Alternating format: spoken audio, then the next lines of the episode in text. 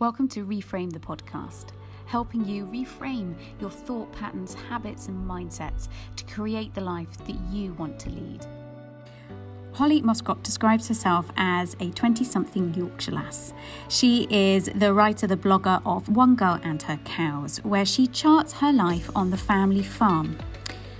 Holly's life on the family farm is slightly different. She suffers from long term health issues, including ME, also known as chronic fatigue syndrome. However, despite having faulty health, Holly is determined to find her place within agriculture. She is a advocate and educator of disability, accessibility, and inclusivity in the countryside. I was so moved by Holly's words of just sage wisdom she is incredibly wise and has a beautiful perspective on life and the world. I will be forever grateful to Holly for some of the insights she delivered in our chat. She is a very wonderful soul. Have you here today? Um, I'm wondering whether or not you could start today by just telling our listeners a little bit more about who you are and what it is that you do. Well, thank you for having me here for a start. It's all new to me. I'm Holly, and well, I don't really do anything. It's more that my life is mainly managing my health, but I live mm. on a mm-hmm. farm, and part of living on the farm means that I get to do all the farm admin and watch cows and kind of I call myself a backseat farmer, like a backseat driver, but without the um I do the backseat farming, but not the physical farming. yeah, and still, and I imagine in your farming life, very integral and important to the process of running the farm. I mean, that that backseat stuff. Yeah, we'd definitely be shut down if I didn't do the admin part. So yeah, exactly. The exactly. Integral part. And and I would say you do you do do stuff. I mean, you write beautifully. Yeah, you have a, a blog. wonderful blog. Um, when did you start? When did you start blogging? Uh, I started it. Um, I started it with just an Instagram account at 1st mm-hmm. and then after a year, it was I thought, all right, I'm ready to actually take the plunge now. I'd known from the beginning I was going to one day start a blog and a website, and I thought I'd just kind of put myself in there gently and thought in 2019 that um, I was ready to actually launch it as a blog. What has that brought you? What's writing and, and blogging brought you? It's brought me a connection to people that mm. I don't, I wouldn't have otherwise have. I'm I'm housebound and I just well farm bound now. Um, but so I don't really come into contact with many people and to to be able to connect with so many different people across different areas of the country mm. and maybe change their mind a bit about things like there's so much misinformation isn't there and um, out on the internet of like this is scary this is this and to be able to get messages from people saying, Oh, I didn't know that.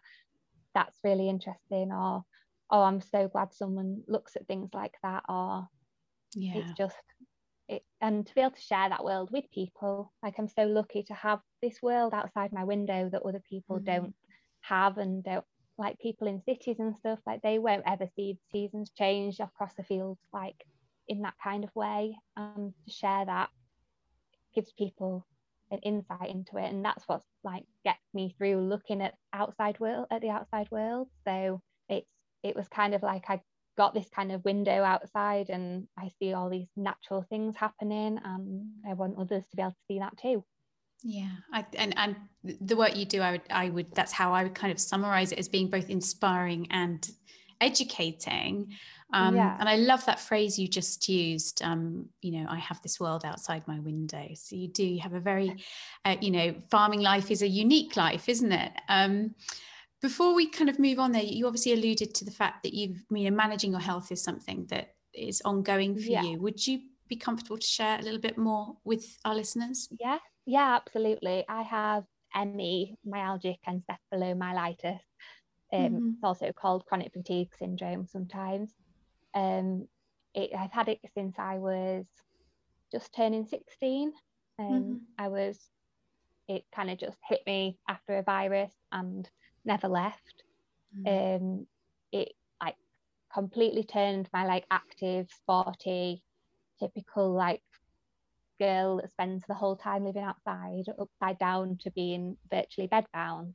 And that was like the end of the world um, yeah. for a long time. But I've learned kind of how to accept that and manage and kind of manage my expectations of, of myself, basically learn to stop, learn to stop mm. beating myself up for it. And mm. um, at first I had to really like teach myself that no, doing the usual, oh, push through, push through, let's this this isn't happening. You've got a plan.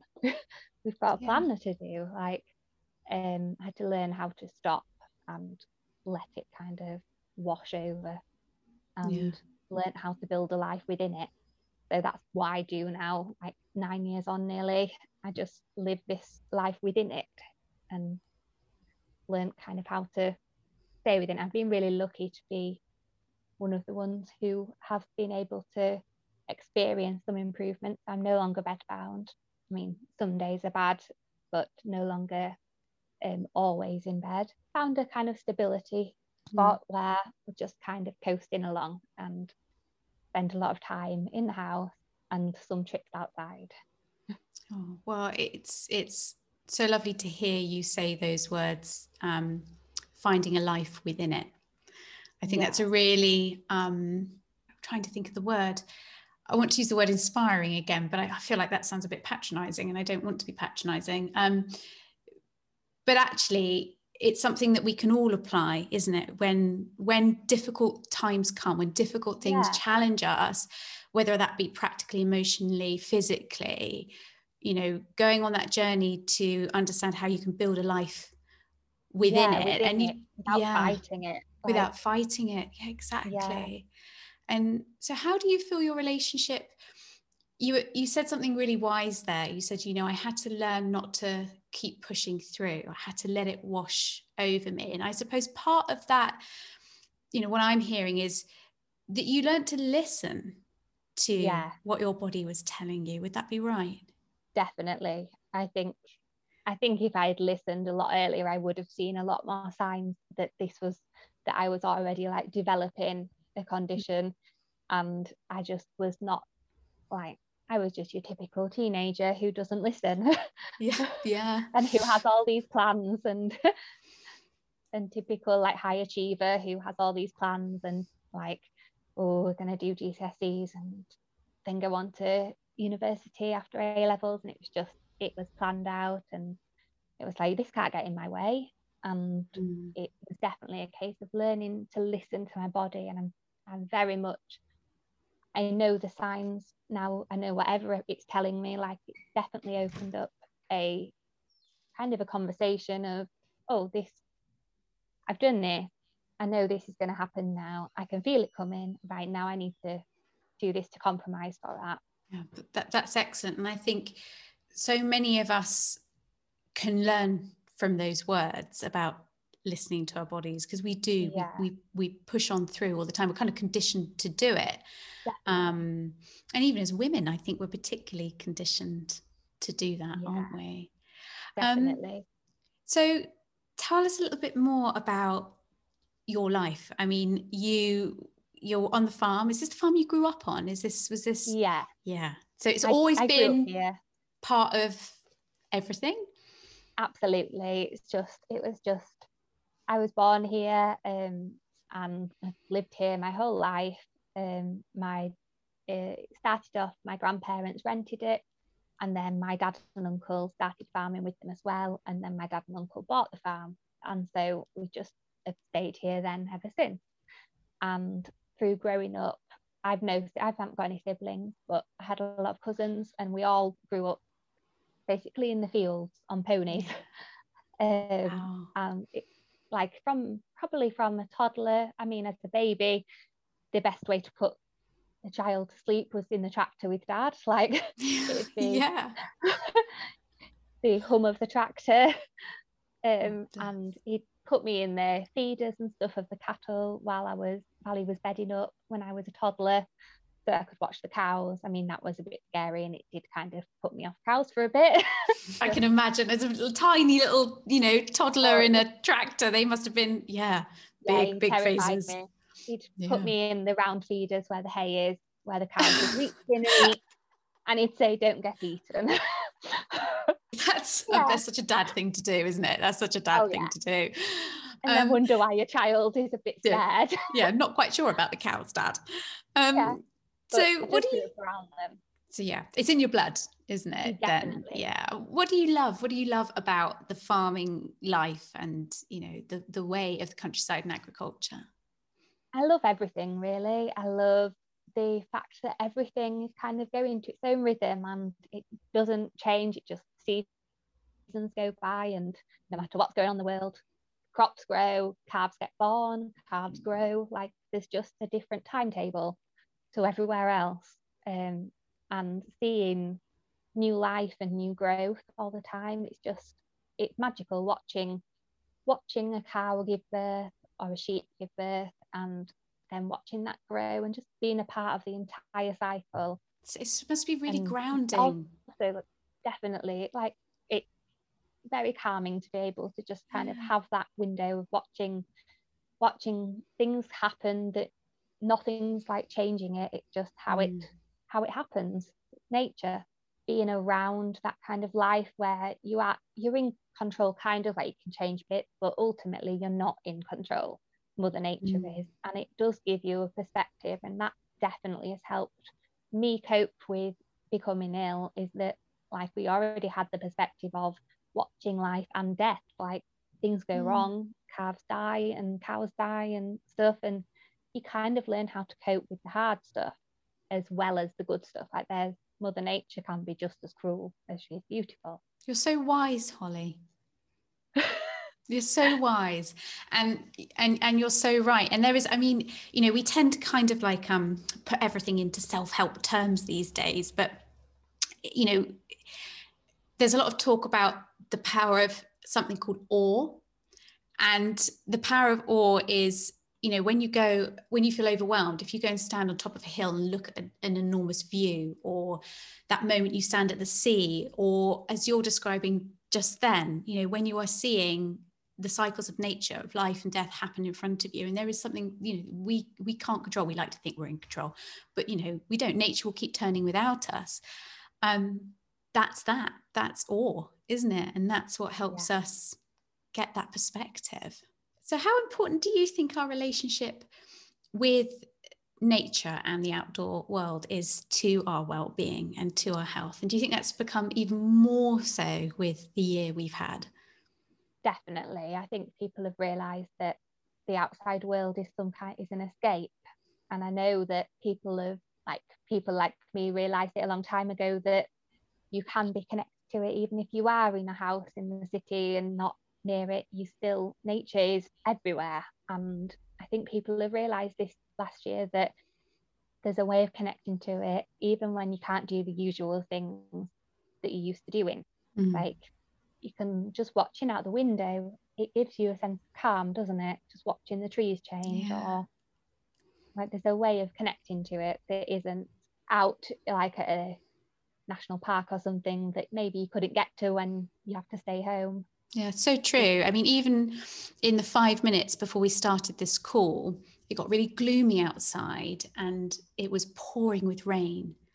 And i think that's one of my favorite sounds or my favorite kind of feelings is when you're cosseted inside but there's the sound of the rain and the wind and just as you say just taking those moments to to listen and to be aware of it yeah it definitely it takes you out of your reality for a minute doesn't it mm, i think that's important for all of us especially when we're you know having a hard year for for many people those yeah. moments of just being able to reconnect with and, and we know we know from loads and loads of different studies that actually just listening to the sounds of nature or just as you say watching the trees move the fractals the patterns that they make that when they're blowing in the wind stimulate part of our brain that automatically reduces our stress response so yeah. know as you say we don't have to be a, you know in the middle of a national trust property we can literally just watch the wind in the tree yeah. outside the window yeah really yeah. really powerful isn't it on your blog, um, Holly, you talk about the importance of breaking down stereotypes, and you, you mentioned that at, at, the beginning of our chat. Yeah. Um, would you mind sharing a little bit more about how you want to use and how you do use your platform to do that? Um, I hope that by showing like just my regular life that it breaks down some stereotypes just naturally. Mm. I try and not try to like shove things in people's faces, but at the same time, I mean, growing up, I grew up and went to school in a like very urban school. I there wasn't any other like farm children there, and the stereotype is alive and strong of everyone involved in agriculture is an old man, and yeah. it was or that you don't have to have a brain or something like you're not using your brain or you're wasting your brain kind of thing. And I think it puts a lot of people off even looking at what they could do within food and farming kind of thing when there's so many parts of it. And I think showing that we're also female and there's loads of parts of it. It's not necessarily always manual. Like I can, I'm a part of it doing the admin work and the more like yeah. dental things, sitting next to a cattle crush, sticking needles in them, my kind of thing that I can do physically maybe isn't necessarily what a big strong person could do mm. but there's so many different roles and like technology roles and yeah. that kind of stere- the stereotype is just a person sat on a tractor usually male usually older i think that's one stereotype that i try and show just by showing kind of my life and also sharing other people like other people who are working within the industry who don't fit the stereotype who maybe didn't even grow up near it. Like there's so many people who are in it who grew up in a city or never set foot on a farm. And I think they're doing a really good job of showing that. Face of agriculture is changing, isn't it? And also, part of the stereotypes is like showing that at the same time as showing my life within agriculture, it also shows my life using mobility aids and being disabled yeah. and showing yeah. that that isn't also also isn't just usual. Like you don't see young people using mobility aids mm. and being confident and proud of that. And that is the big stereotype is like that it's a weakness or that it's some kind of giving up or instead of giving life, like they they give life and the stereotype is it's giving up or that only older people use them or that yeah. older people use them when they don't want to use them and there's there's a different side of being disabled than just an older person and I think we're often forgotten about that that's that there is another side and it's not um, the usual shame or anything of, of that oh that poor girl has to use a wheelchair it's wow she's using a wheelchair and, and that wheelchair is giving her that extra life such an important distinction, such an important reframe, isn't it? Yeah. To see, as you say, mobility aids. No, the, these allowing me to access life yeah. and and do the things I want to do. Um, as you say, rather than them being a, yeah. a, a, label for uh, what could be perceived as the negative side of disability. Yeah, and yeah. you do great, great work in this area, and you're a real advocate for inclusivity and accessibility in the countryside. You know, what changes are happening that you think maybe helping make that happen, or what still needs to change, in your opinion? I think, I think, like obviously, accessibility can only go as far as you can't change the terrain, like no. you can't change mud. Uh, but to open it up to more people, there are some great like grassroots things. There's things like the starting things where it's called farmer time and they connect farmers up with schools, usually city schools, that to show children agriculture so they can start learning about it from a young age. And accessibility wise, there is a lot of ways to go. There's a lot yeah. of grassroots things to make it more, they're doing big steps to making it more diverse, but it seems to be leaving behind the accessibility that disabled people would need to get in. I mean, obviously, we can't take away the mud, like I say, but mm.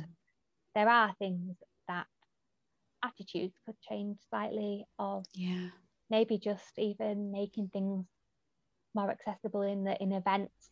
They say what the access is. Like, there's a lot of things that could change. We're starting, we're trying something here where we use a radar key. I don't know if you've heard of them. They are on disabled toilets. Yes, yeah. Yeah, well, they do a padlock as well that's meant to be for bridle ways. So wheelchairs and mobility scooters can get through the gates that normally have a stile And it's like a padlock. So we've put it on one of the gates that are on the footpath here. And I'm not sure if it's just me and my mum that use it, but but it makes us be able to use it. So hopefully other people who also use wheelchairs or mobility scooters might be able to use it too in order to get down that track. Mm. And hopefully we're going to see how it works, make sure that obviously the concern would be people who are going down that shouldn't be in vehicles might learn to to use a key to buy a key but I hope that we can kind of see how it goes and then maybe approach some other people in the area of this could go on your gates that have footpaths through and could make them more open. That's yeah, that sounds fantastic. And as you say, the more people see it working, this works, yeah. The more confident yeah. they're going to be to, yeah. you know, give it a go. And you said something there that I think is really pertinent and very true because when we talk think about accessibility we often do think about you know things like terrain and you know how to get mobility aids through spaces and making sure that somewhere is for example wheelchair access friendly but you said for attitudes to change and i thought yes no that that is that is part of accessibility is people's mindsets changing and being willing yeah. to give things like the radar key a go. Yeah definitely. And like there's so much more to accessibility than just wheelchairs isn't there? There's yeah. there's people who are visually impaired and being able to or hearing impaired and deaf. Like there's a lot of disabilities that could quite easily work within agriculture and farming mm-hmm. especially the technical side and stuff. And they won't get a fair chance at the moment. No. Like, and, and in, invisible disabilities such yeah, as autism exactly. for example. People with any any kind of disability like they, if they have a passion for working in agriculture and they are able to work they are well enough to work or then there should be something that encourages them of yes this there is a pathway here for you. Like there are so many different jobs across the sector and people won't ever be inspired to work in them if they don't see themselves in them. Representation as you say yeah. is key, isn't it? Yeah. Oh, well, I'm so glad that, you know, there are people like yourself, Holly, advocating and making this making this happen as you say making those connections. And i think you're really um it's a really good example of where social media is positive and it works isn't it? Because it can get a really bad rap social media you know Definitely. instagram and and and so forth. But you know you alluded at the beginning of our chat that actually it's allowed you to make valuable connections and help people see things from a different point of view. Yeah definitely. It can get a very bad rap and the comparison part on it is is hard to ignore.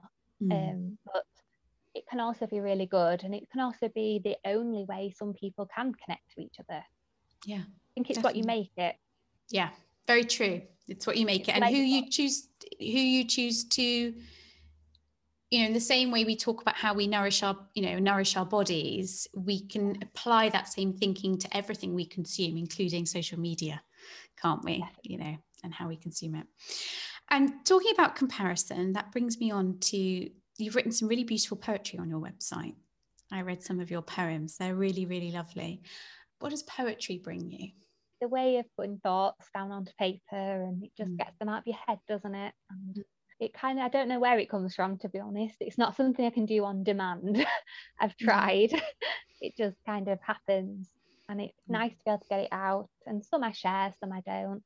But it's nice sometimes to get it out and then write it and think this could actually help someone else who might have felt the same. Yeah, and most definitely. Think, well, yeah, and think, well, I'll share it then if it could help someone else.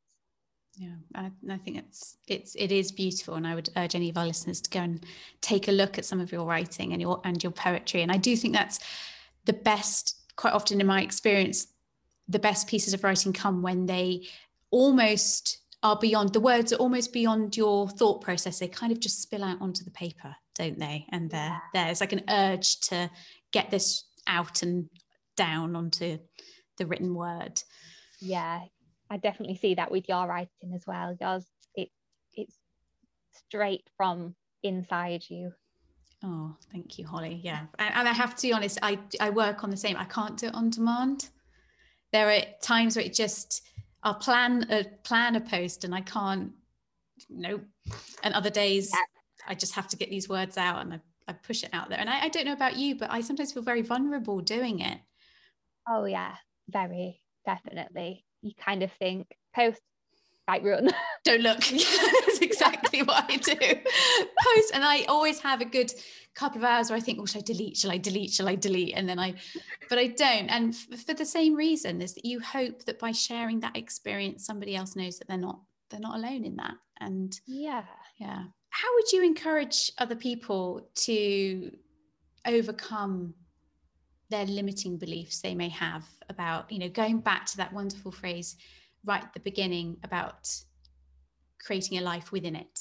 You know that's that's so important and i think that's so true. I mean how would how would you encourage people to think about what they they can do and they can achieve? The hardest part is encouraging them to stop comparing to other people of mm. like well well i should be there or i should do that or well so and so did this and they're now doing this I think it's about listening to you and knowing that what you think is best for your body and for you to do what yeah. you think you can do right, right at that moment is enough. Mm. And like instead of constantly putting pressure of, well, I should be doing this. They're really damaging the shoulds, the musts, the ought tos. Definitely. They're just they're not, they're not needed, are they? no, no, we don't need shoulds and musts and, and ought tos. We need more wants more wants in the world and, and, and recognizing that you have a right to this and yeah and i think you're so right i think we've got so used to um, validating ourselves by what's happening outside of ourselves yeah. and that comparison but actually if we just go back and we'll always go back to those core values and beliefs and what feels yeah. right for my body at this time then you're only ever going to feel aligned aren't you I, I kind of describe it sometimes when i've talked about this before is when we go and make choices that don't feel right for us emotionally or physically I feel really um, discombobulated inside. I feel kind of like out of place. It all feels I'm uncomfortable in, you know, I'm uncomfortable doing that thing. But actually, yeah. when you make a choice that's coming from a place where it's, you know, your inner self talking, yeah, um, you know, it's much easier to make good things happen. I think definitely and to to like just listen to yourself mm. also helps you stop fighting what what is happening that you can't control. Like to learn to live within the situation you've been put in. Mm. that you kind of people on the outside looking in looking and think oh i couldn't do that. But you can do a lot more than you think you can once you don't have a choice. And yeah. if you put if you ended up in that position you would learn over time how to build a life within it. Like yeah. it's not this really hard like thing that's so far out of reach once you're there like anybody could find themselves in any challenge they could lose their job and before that they'd have probably thought oh i don't know what i'd do i wouldn't cope and then they learn how to build a life within what's just happened yeah and it's building resilience isn't it? Yeah. And definitely. as you were talking then, I was thinking about the quote that Pam has on her um, on her website, which I just think sums it up really, which is um, it's very pertinent because it's front of mind this week. But she says you can't stop the waves, but you can learn to surf, and I think that's so true. Yeah, absolutely. So true. You can't. Yeah. People like to say. I mean, people have said to me before, "Oh well, to like get to where you are now, did you just did you just tell yourself to get better or to start improving? I was like, no, it's life doesn't work like that. Yeah. Bodies don't work like that. Yeah, yeah. yeah. Excuse me, would you mind just not? yeah, just don't. no. Um, you know, it, but it doesn't work. You can't just kind of think your way out of things, but you can just learn that where we are right now, that's okay. You yeah. know, we can be happy here. And if improvement comes along, that's great. If it doesn't, we've found peace here and we've made what we can with what we've got. We can be happy here. Oh, I've got so many beautiful sound bites from you today, Holly. We can be happy here. Beautiful sound bites. Um, and I guess part of that, in amongst all of that, is self care isn't it and i'm not talking about bubble baths and spa breaks i'm you know i'm talking about the kind of important stuff that goes back to what you were saying about yeah. listening to what you need and what your body needs you know how do you build that into your life i mean how do you take care of your own you know mental and emotional well-being badly a lot of the time i'm very much a perfectionist and it's something that i know a lot of people probably relate to of wanting mm. to like get ticked off and often forgetting that they have to tick their own stuff off too. Yeah. you know, doing stuff for other people and wanting everything to be perfect, what you do do. And I do, I have to consciously make time. I think my self care is making time to say, stop. Yeah. You don't need to do that all today. Stop, rest, mm. pause, look through some pictures that you like, or put a cozy blanket on and actually warm up.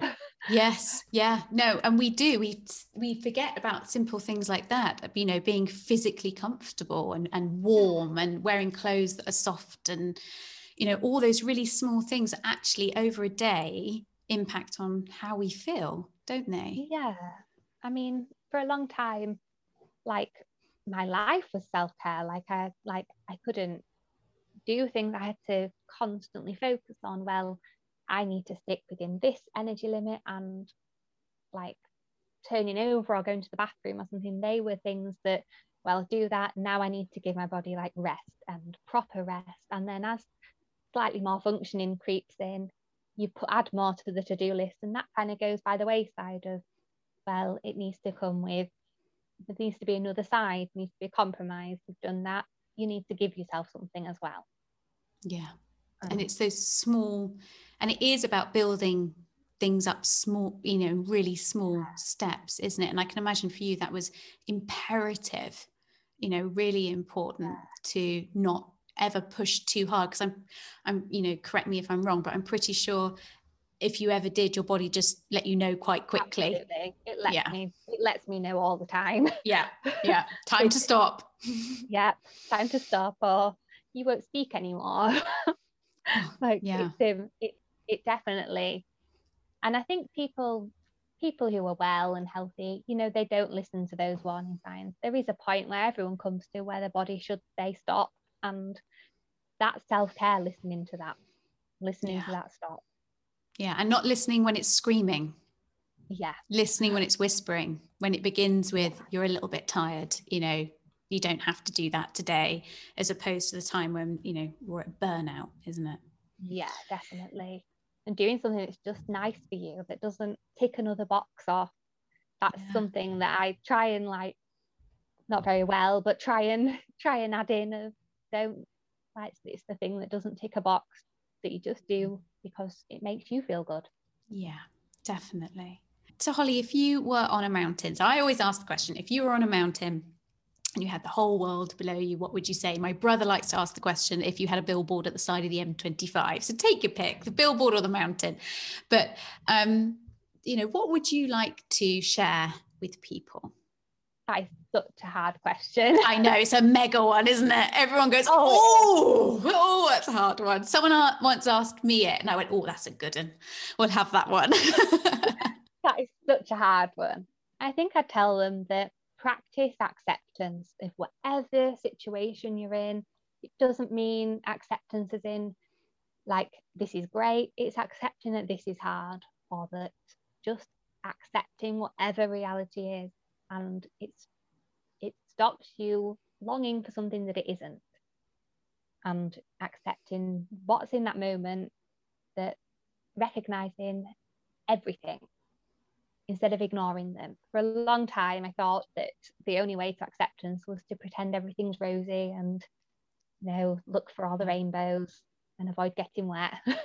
and but it's actually looking at everything that's happening, all the hard yeah. things, all the things that make you scream, and knowing and accepting that they're there mm. and there's also happiness there and they all coexist and mix together if you don't accept where you are you're constantly fighting what you're in and you can't really change the situation in that moment mm-hmm. you can work towards it if you're in a job you don't like or something but to accept you're actually in it right right at that moment it's some kind of peace isn't it i'm a, I'm a little bit blown away by your answer to be honest holly i think it's one of the wisest and i feel a bit emotional listening to it because i think we live in a world that's very toxically positive, you know, the self help world, isn't it? And it's all about positive mental mindset and so forth. But in equal measure, that is where happiness lies, is when you can, what was it you just said? Um, accepting when it's hard as well. Yeah. And being with it. That's, yeah. that's, yeah, really, really wise. It really is. It's taken a lot of um, years to learn. no, but it is incredibly wise. Um, so, oh, just gather myself. Sorry, I am an emotional creature. I have to say. Don't worry, so am I. um, uh, finally, Holly, where could people find your blog? Where can they um, see what you're up to on the farm? Where can they, they find can, more about you? They can find my blog um, at One Girl and Her Cows mm-hmm. and that basically is behind the scenes of everything, like yeah, everything farming, me, everything basically. And then attached to that is the Instagram account to it, also One Girl and Her Cows. That kind of the more behind the scenes. everyday life. Yeah, everyday, everyday life. life. And I think it, and it is it's fascinating to see what goes on on the farm. Do we see the calf yeah. being born today? Is there? Not today. She Not today. she decided to have it where the calving camera didn't quite reach. Ah. So I could ah. see it from my bed with binoculars at the car at the TV in my room. I was laid in bed watching, thinking, why have you had it at that end? At that angle. Don't yeah. you know I'm on Instagram? exactly. I mean, we can see the calf bouncing around. oh, that's so exciting. That's such a beautiful sight. But, but, do you know what? That is a case in point about nature and about yeah. what you said at the beginning about it's we can think we have control, but it's always just going to do its thing. Oh, yeah. With or without us. Um, Holly, thank you so much for joining us today. You have had so many words of sage advice and wisdom. You thank really you have. and I um I can't wait to share this with our listeners. I really can't. Thank you. Thank you for having me. You're so welcome. Thank you for tuning in, and we hope you're able to take something of value away from today's episode. Perhaps one small action you can put into practice today. If you are enjoying Reframe, then please do subscribe and rate the podcast, as this helps us reach more lovely listeners. As always, here at Reframe Club, we are rooting for you.